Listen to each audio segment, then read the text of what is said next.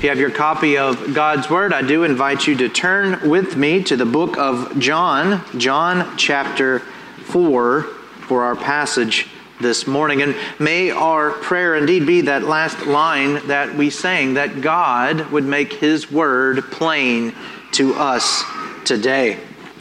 We have been in this chapter for some time. This is the third week of looking at this particular account that is the woman at the well. We started at this at the beginning section of chapter 4, and I mentioned that most scholars divide this narrative into three sections. The first being titled Water. Jesus comes to the well thirsty, as does the Samaritan woman looking for water.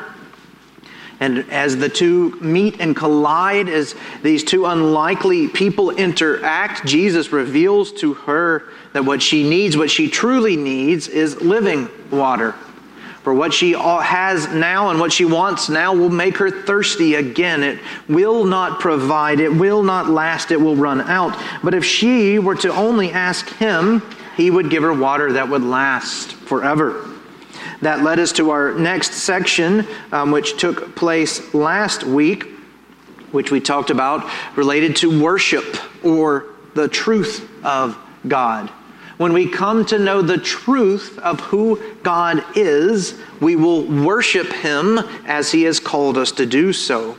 And we see Jesus unpack or uh, unveil what is really going on in that section. He, he shows the woman, he educates her on the truth of things she has thought to be true. And that ends with that, that powerful concluding remark in, in verse 26. Jesus said to her, I who speak to you am He, revealing Himself to be the Christ, to be the Messiah, the Savior of sinners, the one who was promised to come. And we pick up this morning in verse 27 at the conclusion of this narrative on the section often titled Witness. What happens when you come in contact with Jesus Christ, when you learn the truth about Him, who He is, and what He came to do? You tell others. And that is what we're going to see in our text this morning. And I encourage you to ask the question as soon as I find it. How does knowing Jesus Christ change how I live my life today? We will ask the same question that our text answers. How will knowing Jesus Christ change how I live today? With that question in your minds, would you please follow along with me as I read for us God's Word? I would like to begin in verse 27 of chapter 4 and read through the 42nd verse. Just then his disciples came back. They marveled that he was talking with a woman, but no one said, What do you seek, or why are you talking with her? So the woman left her water jar and went away into town and said to the people, Come, see a man who told me all that I ever did. Can this be the Christ? They went out of town and were coming to him. Meanwhile, the disciples were urging him, saying, Rabbi, eat. But he said to them, I have food to eat that you do not know about. So the disciples said to one another, Has anyone brought him something to eat? Jesus said to them, My food is to do the will of him who sent me and to accomplish his work. Do you not say, There are yet four months, then comes the harvest? Look, I tell you, lift up your eyes and see. The fields are white for harvest. Already the one who reaps is receiving wages and gathering fruit for eternal life, so that sower and reaper may rejoice together. For here the saying holds true one sows and another reaps. I sent you to reap that which you did not labor. Others have labored, and you have entered into their labor. Many Samaritans from that town believed in him because of the woman's testimony. He told me all that I ever did. So when the Samaritans came to him, they asked him to stay with them, and he stayed there two days. And many more believed because of his word. They said to the woman, It is no longer because of what you said that we believe, for we have heard for ourselves. We know that this is indeed the Savior of the world. This is the word of our Lord. Would you please bow with me? Oh Lord, this is your word, and we are your people. You have indeed provided a harvest. This world is ready for you. There are many in our lives that we come in contact with on a daily basis who crave you, whether they recognize it as you they crave or not.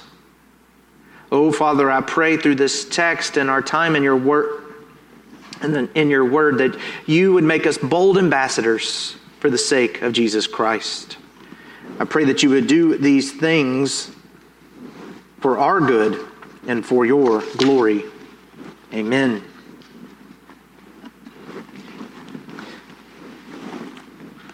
For a lot of us, we spent last week celebrating with family members, engaging in activities, having time with friends.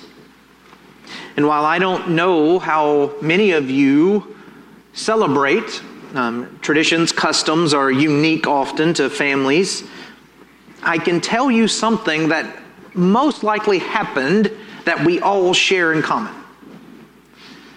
That is this somebody in your event, at your activity, in your family, with your friend group, had taken up a new job, a new hobby, a new experience, had watched a new movie, or read a new book. Whatever it is, is irrelevant. But what they did with it is what binds us all together. They went on a crusade to convince everybody else that they too should be excited about it. And if that's not the case for your Thanksgiving experience, think back and ask were you the culprit? When we get together with friends and family members, we feel compelled to share what we're excited about. And, and that which brings us the most excitement, the most joy, commands the greatest amount of our energy. And the, the closer that event has been to our lives, the more excitement we show.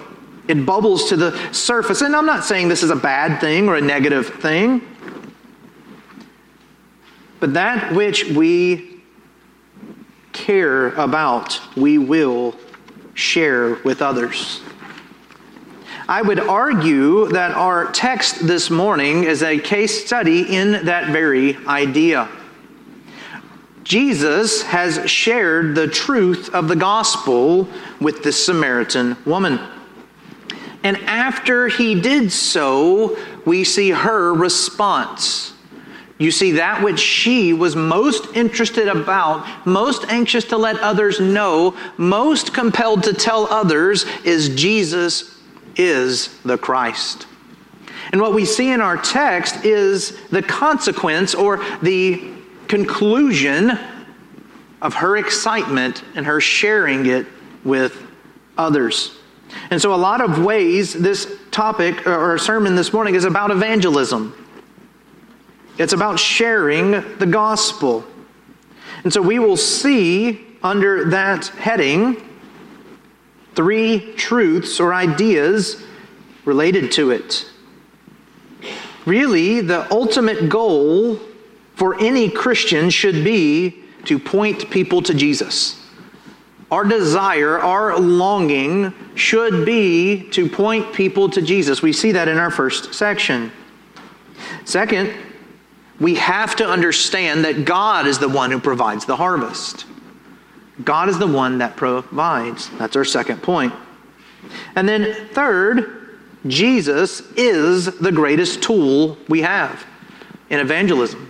We point people to Jesus, knowing He will provide the harvest, recognizing that He is our best asset. And so we read here the conclusion of this interaction and the consequence of it, beginning with our desire, our call to point people to Jesus. Now, as I, I say that, it, it's a bit disjointed in some ways Because at this point in John chapter 4, we start running two stories at the same time. Up until this point, it's been one on one Jesus with the woman of Samaria. Jesus has been speaking to her while the disciples have been off. We know from the account they've been off buying groceries. But at this moment, they come back. Verse 27 brings them back into the story, which tells us Jesus must not have shared his plan with them. They come back and are surprised at what they find. Jesus is at this well talking to a Samaritan woman who he did not know, in their understanding, he did not know. And you see this, this moment, and if you have watched old cartoons, it's that moment when something happens, a cliff is ahead. I'm, I'm thinking of, um, of, of Wile E. Coyote, and he pumps the brakes, and you just see him grinding to a stop before the cliff. You almost feel that with the disciples here. They walk up, they're ready to share their, their lunch with Jesus, and they see Jesus talking to a woman, and it freezes them in their tracks. Now, some scholars believe that that's the case because they are appalled. Why would Jesus talk to a Samaritan? I cannot believe he would address a Samaritan for anything, for any circumstance. Other scholars believe that it's not the fact that she's a Samaritan, but it's a woman. Culturally, it would have been very inappropriate to um, speak to a woman in public at this time of day out in the open. And one of the reasons that that would have startled them so bad, go back to the patriarchs. Where did most of the patriarchs find their wives? At wells. And so the, the disciples show up and they look out, and Jesus is talking to a Samaritan, which could have startled them, but he's talking to a woman, and they could have went, Whoa, Oh, Jesus want a wife? Is he trying to be like his patriarchal ancestors? Is that what's going on here? We didn't know he wanted a wife. We didn't know he could have a wife. What is happening here? But either way, whatever the, the cause of their surprise, we know what they did, which is nothing. In fact, the, the, the text tells us quite plainly no one said, What do you seek or why are you talking with her? So, whatever there, there was going on in their brains, they at least had enough sense not to let it go out their mouths. That's a lesson many of us could learn, right? Um, myself included. John Calvin says about this the disciples did not venture to put to question, for we are taught by their example. If anything in the works or word of God is disagreeable to our feelings, we must not give a loose rein so as to have boldness to murmur, but ought to preserve a modest silence until that which is hidden be revealed from heaven. Notice how, even in their shock, their surprise, their awe, they defer to the authority to, of Jesus. Jesus has not told us what he's doing. We will therefore not speak of it. They submit, they surrender to His sovereign will in His plan and His design. And so, regardless of it being a Samaritan, regardless of it being a woman, they come in surprise and yet they stop and say, hmm, let's find out what's going on.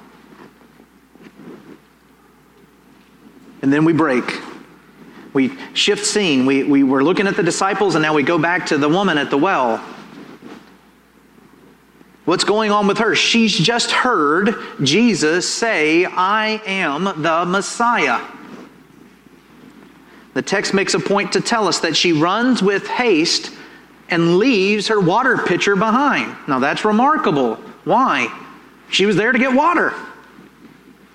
She forgot what she was doing.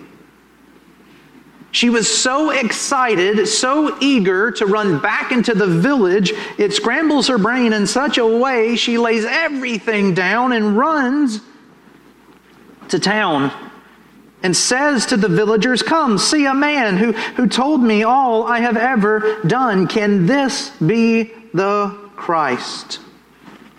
And we talked about last week, this woman has had four husbands and she's now on a fifth man. He's not her husband. That gets you known in town. Whether they were legitimate husbands that had died, she's known as the woman whose husbands always die, or she's floated from husband to husband to husband. The villagers would have known her. They would have known her by name. We don't, but they would have. Who does she run to? The very people she's avoiding. Does that not surprise you?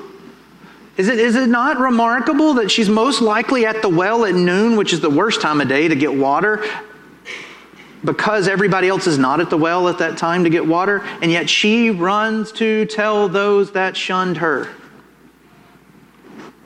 Come. You've got to see this man. He could be the Christ. He's told me everything I've ever done. And what's also interesting or fascinating about that testimony, what has she done? Things you don't want to tell people about. But she tells them, This Jesus knows my sin, He knows my shame. He could be the Christ. You've got to see this.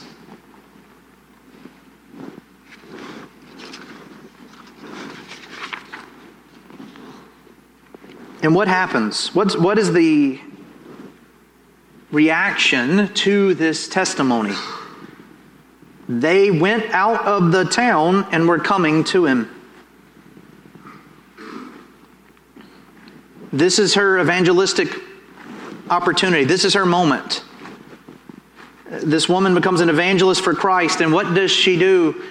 She runs into town and leads them down the Roman road. No.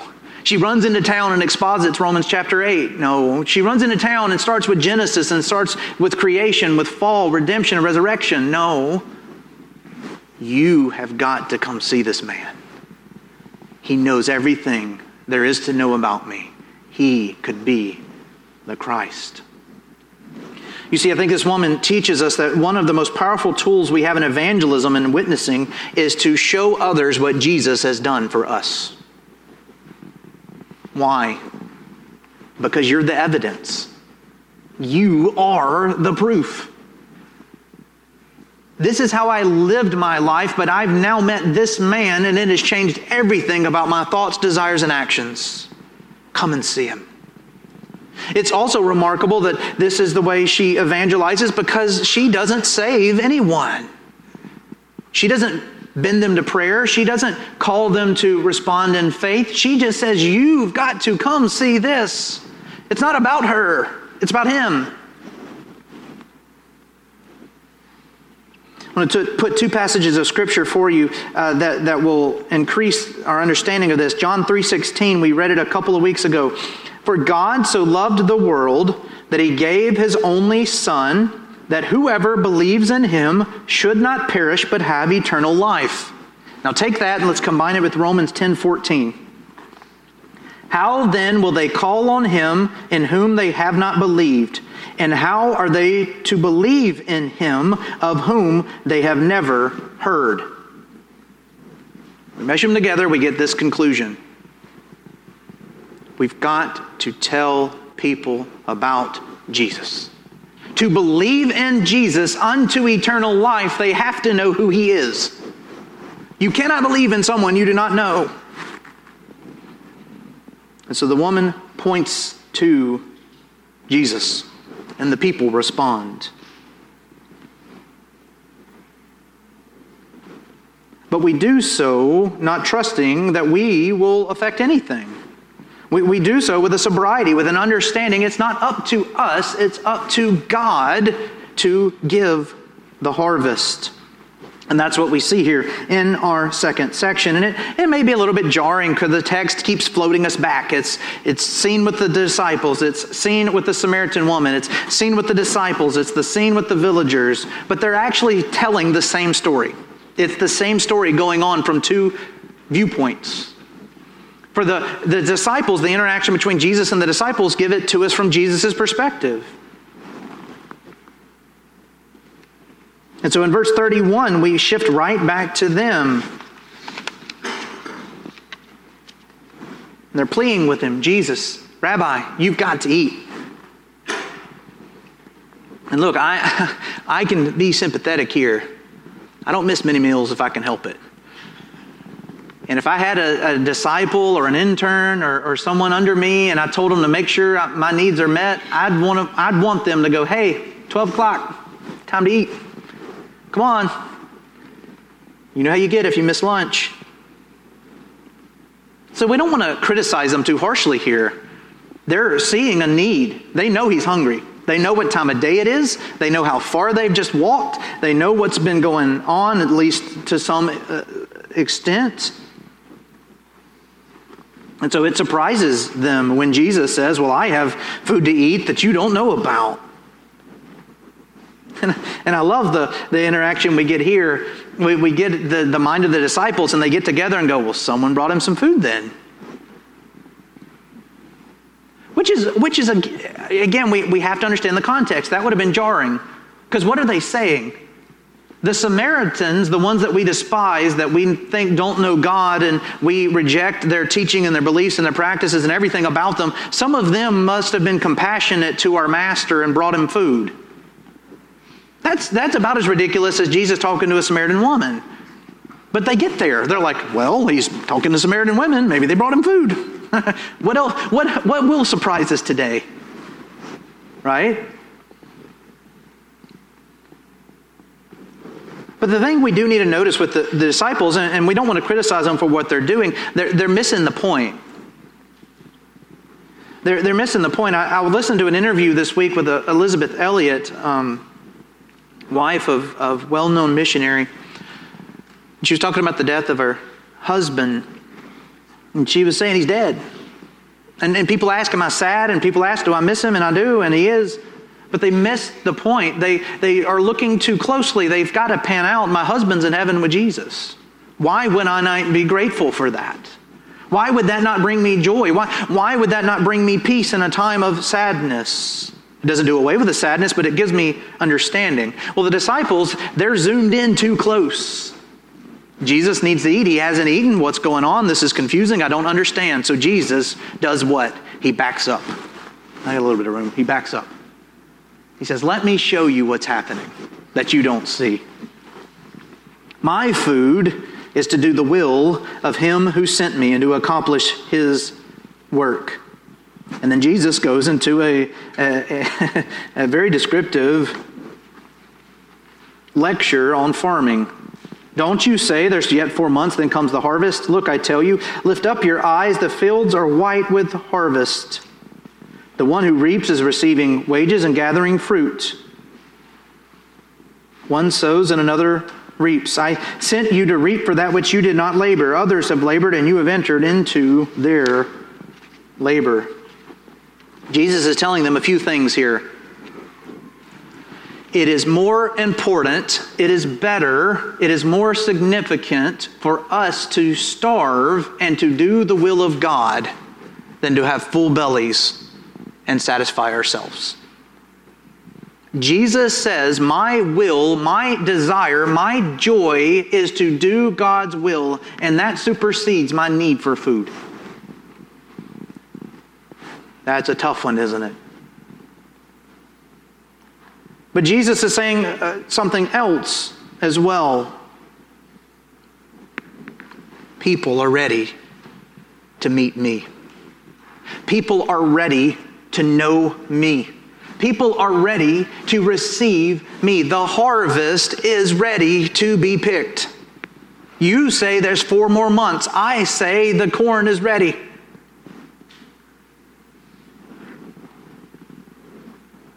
Not much has changed from the days of Jesus, is it? We live in a world, in a time, in a society when things seem to be going to chaos. We watch the news, we read the paper, and it seems like there's awful things all around us. People are living in despair. What does that do but prime them to receive Jesus Christ? The harvest is ready, my friends. But it's even more beautiful than that. And, and really, I think the heart of this uh, lecture by Jesus on farming results with this one sows and another reaps. In evangelism, it can be quite discouraging if you've done it um, for any length of time. Because you share that which you are passionate about, that which you are excited about, that which you know they need and will solve the greatest problem of their heart. And they go, Thank you, and they walk away not having heard anything of what you said. And the longer you're in ministry and the longer you do it, the more discouraged and depressed you get. Because you find yourself laboring fruitlessly. You find yourself working into futility. You find yourself doing good, pleasing God for the benefit of others, and they're not taking it. It, it would be as if you drove out into the desert and there had been a, a, a, community of people that are dying of thirst. They're dying of thirst because they have not found water. And you go out into the desert, you drive out there with a water truck and you go, You need water to live, here is water. And they go, You know what, you're right. And they turn around and go back into the desert. That's often what ministry, what evangelism feels like. And it can make us discouraging. But what does Jesus say? One sows and another reaps. I want to encourage you this morning, dear friends. That conversation may be what they need to then a mile down the road see a water faucet and go, they were right. We often don't get to see the eternal fruit of our temporary labor. Please don't be discouraged. We may not see it in our children. You know who I'm jealous of in ministry? RUF campus pastors. I love RUF campus pastors. Why? Because for most people, and I see this especially in young men, it takes till they're about 20 to 22 for them to get it. And the campus pastor usually gets to be the one to see them get it. And then they get the blessing of marrying them. they were at your church. You taught them the catechism. You taught them to love Jesus. They were in Sunday school, and yet that pastor is going to be the one to do the wedding. Boy, is that frustrating unless you realize the Lord used those hard miles, those hard years, those hard conversations. Jesus is showing the disciple. Remember, we're talking about Samaritans, those who back in the days of Ezra and Nehemiah rejected God and rejected his teaching and rejected his people. This is a despised people. And Jesus is saying, I've been growing a harvest in the most rejected place in Israel. And your job as disciples is to witness the harvest. Dear friend, don't be discouraged. If years of prayer seem to go unanswered, if years of witnessing seem to go fall on deaf ears, we do not know, and we may not know this side of heaven what the Lord is doing and will do through our efforts. But we have to recognize they're not our efforts, they're His. the last point I want us to see this morning, and it's one that we have to recognize and realize, and it's closely tied to the first two Jesus is our greatest tool. Not our rhetoric, not our ability to debate, not our arguments, not our theological position. Jesus is our greatest tool in evangelism. And I can show it clearly from the text three different places. Verse 39 Many Samaritans from that town believed in him because of the woman's testimony. He told me all I ever did. Jesus produced a harvest in the most unlikely place in the minds of the Jews. Samaritans, they got everything wrong. They've messed it all up. And because of the woman's testimony, her honest plea, Come, see this man who knows me. Many believed. Secondly, verse 40. Look at how it not only affected this woman, look how it affected the people. When the Samaritans came to him, they asked him to stay with them, and he stayed there two days. Jesus got a hold of this woman this woman ran into town and told her neighbors, her people she lived life with, They came to know Jesus and they begged him to stay. We've got to listen to you, Jesus. We've got to hear what you've got to say. We've got to understand what it is you come, have come to do. We need more. Not ever in my life have I preached a sermon and had someone go, you know, let's go get lunch and then come back and sit down and keep going. I've not heard enough yet today. Same thing happens with the story of, of Eutychus in Acts chapter 20. Paul's preaching there and he preaches a 12 hour sermon. It goes past midnight because the people could not get enough. Jesus Christ changed the life of this woman. Jesus Christ changed the life of these people. And then, thirdly, and, and most significantly, are the final verses. And I'll, I'll tell you how precious this, this passage here is to me. Often in ministry, you're, you're forced to pick a, a verse, a theme, a, an idea, a concept. What is, your, what is your ministry passage? I've been asked that so much, I picked one. It's John 4:42. This is what I, my goal, my dream, my desire for ministry is. They said to the woman, It is no longer because of what you said that we believe. For we have heard for ourselves, and we know this is indeed the Savior of the world. And jump up to 41 many more believed because of his word.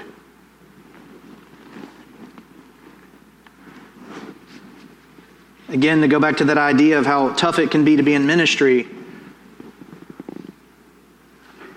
you would want to be encouraged by this statement, but the villagers come to the woman, We appreciate you, but you're not needed anymore.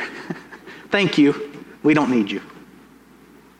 It'd be easy to be discouraged by that news, wouldn't it? Unless you caught what she said, what they said. Because of your testimony, we found him. And now we know him ourselves. My goal, my dream, my desire in ministry is to be forgotten. He's a pastor and a theologian. His last name is Zinzendorf. He was famously quoted as saying, preach, die, and be forgotten. I don't want to be remembered in ministry because usually you did something really terrible. You remember what Aaron did? Don't be like him. You're in the textbooks for all the wrong reasons. But what I do want to have happen, my prayer, however long the Lord gives me and grants me the ability to preach and proclaim His word, is to have this. If it be His will, a couple of generations from now to have a conversation around a Thanksgiving table where children are lovingly talking about how much they know the Lord. And their parents and their grandparents are saying, you know, our pastor taught us to know and love the Lord. We are so glad that he did. Generational belief because we committed ourselves to the Word of God. We trusted Him to do the work. We believed in Him and His Word and His truths, and we passed it down generation after generation after generation. If that was my legacy, I would love to hear these words. We don't need you. We found Him ourselves, and He indeed is the Savior. My friends, if I can encourage you in any way in evangelism, it would be make that your heart's goal. Don't do it for numbers. Don't do it for fame. Don't do it for recognition. Don't do it for what you could get out of it. Do it because God is worth it. Do it because He got a hold of you first. Share the love of Jesus Christ with others because it has been shared with you. And trust in time, He will produce a harvest that while we may not see it this side of heaven, it will come. And what does he say in the parable of the seed and the sower? That harvest often yields a hundred times result. May we not be discouraged. May we labor, trusting in Christ, And may we accept He and He alone as the greatest tool we have. And may we praise God when we see a harvest such as this. And lastly, may we pray that He do so in our lives, in the life of this church, and in the lives of our children. Please let us pray. Oh, dear Heavenly Father, I do pray for Main Street. I pray for our children. I pray for Lowndes County. I, I pray, Lord, for the people that are watching this online. Lord, I don't know what you're going to do with your word this day, but I know you've told us it will not return to you void. I know that you have promised us it will do that which you have set out for it to accomplish. And so, Lord, we plea with you grow. Grow the seed. And Lord, help us to get excited about sowing it. Help us love you so much that we run to the very people who scorn us or hate us or know the deepest, darkest secrets about our lives. Lord, help us to so trust in Jesus Christ that we love him more than we love food or whatever good thing you have given to us. May Christ be our greatest desire. May we beckon others to see and to believe. Thank you, Lord, for your word. Thank you, Lord, for this day. Thank you, Lord, for Jesus. We pray all of this in his name. Amen.